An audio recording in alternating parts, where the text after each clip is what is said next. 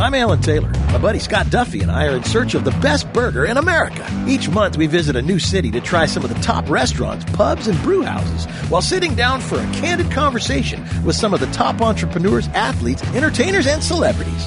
I don't know about you, but I love talking business over a burger. Welcome to Business and Burgers.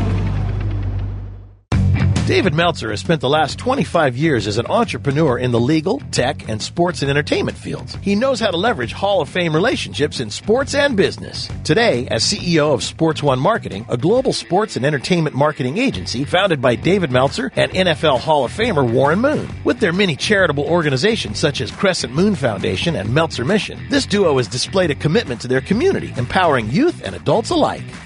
What's up? Hey, good to see you. How are you, brother? What's up, brother? Good to see you. Thanks for having me. All right, so I'm you starving. know you know why you're here. Yeah. It's all about the secret sauce of a successful business, right? Yeah. I know that you and Scott go back a long way, but I, I want to know more about this Jerry Maguire story because I love that movie. Jerry Maguire was based off of a guy named Leigh Steinberg. Uh, he's a Berkeley guy, humanitarian. But Leigh hired me to be the CEO of his company, not because I'm a great lawyer, not because I have great negotiation skills, but actually because of uh, Windows CE. I had the first telephone with Windows CE called the PCE phone. Samsung manufactured it. Uh, Leigh hired me because his vision of sports was that technology would be the future of sports, and I had this technology background, so I became the CEO of Jerry Maguire. That is awesome. I have a question. What is uh, the biggest lesson that you learned working for Leigh?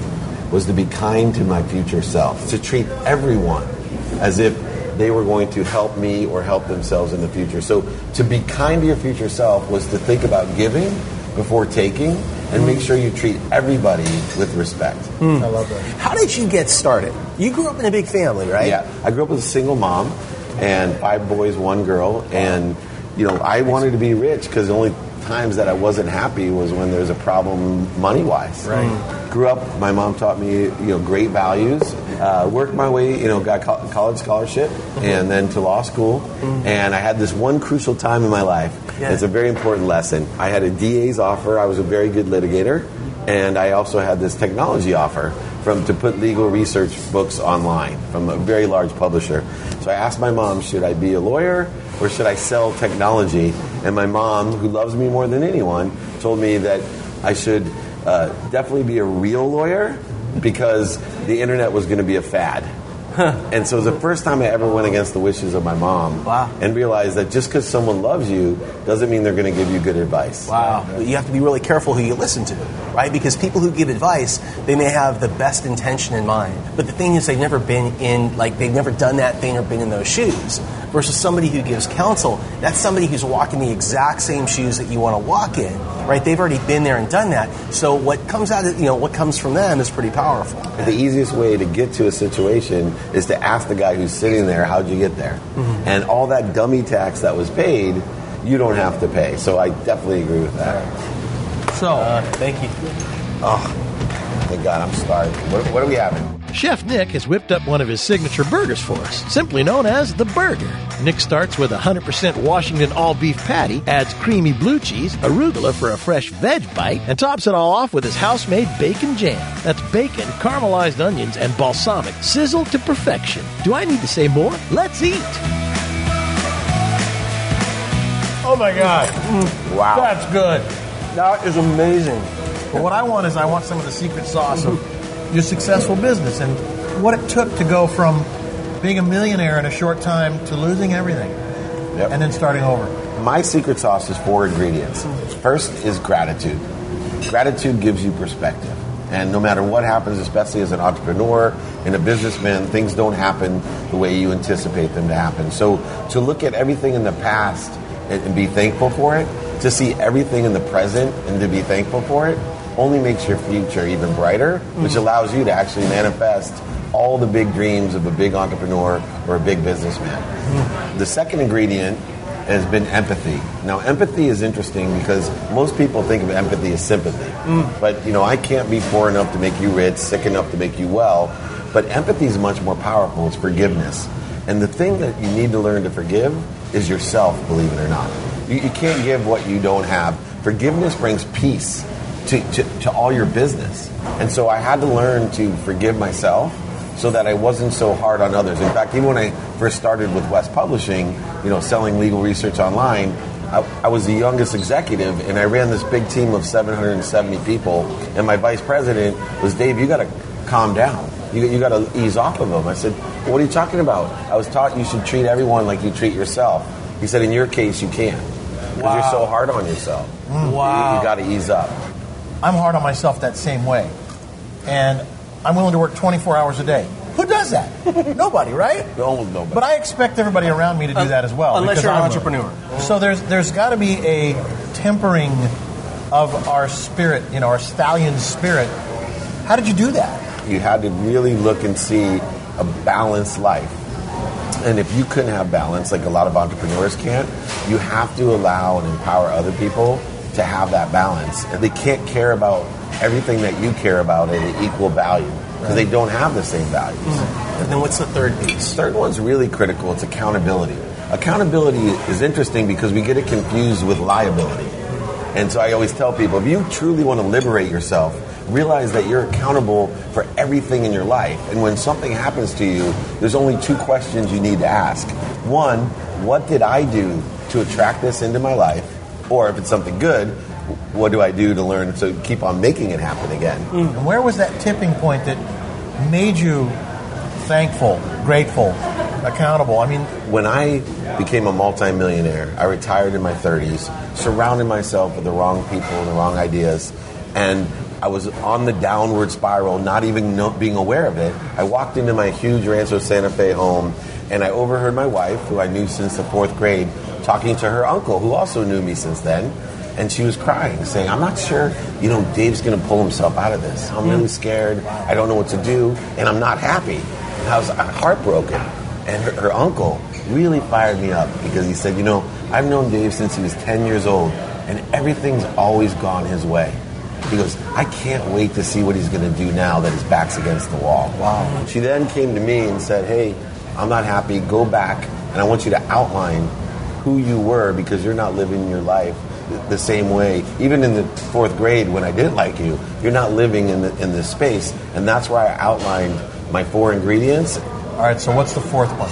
The fourth one is applicable to everyone. It's effective communication. Effective communication allows you to connect to spirit, to be inspired. And it occurs with everything. You need to connect with everything's relative to you. That's what I always say. We're all one because, in some essence, when we become aware of others and everything, we're one, and that's relativity. Well, effective communication allows us to connect and inspire each other. And the interesting thing with te- technology, coming from a technology background, is that it's not just this idea that I can't get these millennials or young people to pick up a telephone and communicate or to look someone in the eye, right? They're always texting or Snapchatting or Instagramming or whatever it is. It works the other way too. You know, one of my favorite stories is that I talk to grandparents all the time. I speak around the world and I'll say, What's the most important thing to you? And they all have the same answer their grandkids. Mm. But yet they won't take 10 minutes to learn technology so that they not only can communicate effectively with their grandkids, but also look cool. All of a sudden, we spark that interest and we give them the motivation of connecting to the most important people in their lives. As an entrepreneur, you know, we all have ups and downs and we have highs and lows, right? And it's all about how we deal with them. Is when you focus on what you're grateful for, what happens is, you see, most people, they focus on what they don't have. But this, and it doesn't matter what's going on, get you to focus on what you do have and to me, that's where the whole thing really clicked. The principles, the virtues, the values, the engineering that you put into your life. Just like a beautiful car without a great engine ain't going very far, is it? No, and my, my key question to everyone is, you know, they come in and I've had all the money in the world, both now twice in my life, this time the right way. I ask them, you know, if I could guarantee you happiness, if I could guarantee you purpose, from the time you open your eyes till the time you close it, would it be enough? And everybody thinks about it and says yes. I didn't talk about the big house, the Ferrari, the multi millions of dollars. I didn't even talk about health. Happiness is it. And so when we're happy, all of those other things come. The common theme that we seem to find with people that are successful in business, financially, whatever it is they do, they all seem to have this this rise and they all had a fall, right? They all had a period in their life where they lost everything or things went sideways. They're at that lowest point and they don't know what to do, what's the first piece of advice you'd give them to turn it around? I would literally say two things when, when you're feeling that way is one, breathe. You know, our brains, our brains take most of the oxygen, believe it or not. I forget the percentage. I don't like statistics anyway. Only statistic I've ever heard that's true is 99% of all statistics are made up. So whatever whatever percentage your brain takes of oxygen, it's a lot.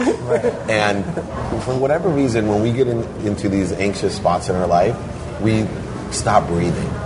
And so I believe taking in that oxygen and looking up and looking what's in front of us, using gratitude, empathy, accountability, and effective communication, everything will come to us at the right way, mm-hmm. at the perfect time. Give me in order what is most important to you in life and, and tell me why. So, what's most important to me in life is truth. I've learned that 90% of everything I want in my life can be bought. Mm. And so, money was always very, very important to me. And money can come and go, and you can buy better health, better education, better experiences, the best burger, but the truth can't be bought. And, and the truth vibrates the fastest. And why is that important? Is because the closer we live to the truth, the more we can be aware of. So my constant focus is to be to live in integrity. Now, I will tell you, to be honest, as I, I don't do it all the time. Every day, it's progress, not perfection. I try to live as close to the truth. The truth will set you free, as it says in the book, good book, right? Absolutely. So the truth and being honest is one. What's second? Second is to create abundance, um, and it's through shifting the paradigm of value. So if, if the 10% you can't buy on earth, the 10% is the truth, and that creates awareness, well, then the other has to be the 90%, which is abundance. But most people, what they do is they try to take. What if I shifted the paradigm? And I shifted the paradigm by only giving value. And, and that's where abundance come in. So my second greatest value is to create abundance because the void now is on the universe's side, and the universe is exact. I know the universe will come back to me. That's where sayings like this come in. I get ten times what I what I give. No, it's mathematically impossible. The physics of the universe don't work. But it comes so efficiently and effectively, it feels like 10 times more. Right. One of the things you're amazing at is is your internship program. Can you teach, can you share with us how you built a successful internship program? Yeah, so I built it on teaching four principles to create a culture that will either help within my organization or outside the organization where I'm actually planting seeds to be kind for my future self. So my personal um, mantra is to empower others to empower others to be happy. So by bringing in the interns and teaching them not only how to do these things, but how to teach other people to do them. So what happens is I hire the ones that are aligned with my business the most, and then I assist the other ones in going to other businesses. And when that happens, I now have an empowered person who's aligned with my culture to do business with. Interesting, starting with values and culture, Yeah, right. even with it, with interns. So I love how you teach about abundance. And Dave Meltzer, you have an abundance of blue cheese right here. I'm gonna, I'm gonna put it on my. You're a brave man. Thank you, Al. Dude, awesome to see you, man. I love you. Thank you. Thank you for having me. Thanks for the burger. The burger. The awesome. burger. Hey, burger. All right, awesome. Having Leigh Steinberg as an early mentor taught David valuable lessons that are lasting him throughout his career. Here's some food for thought. Choose a mentor who sits in the situation you would like to be in and find out how they got there. Gaining empathy for others by learning to forgive yourself will help to bring peace to you and those around you in your business. Taking accountability and knowing what is and is not working will help set your path straight.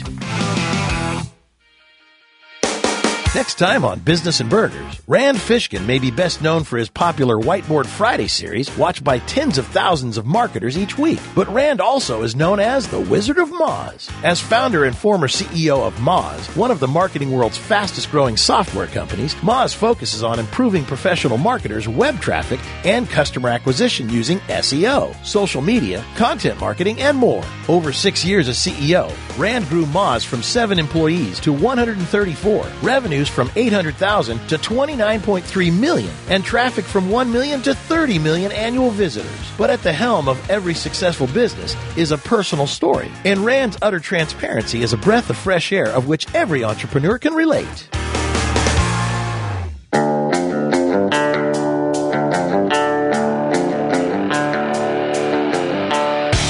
Check out more episodes of Business and Burgers and our B&B blog at our website, businessandburgers.com. And don't forget, visit Business and Burgers on Facebook and give us a big thumbs up.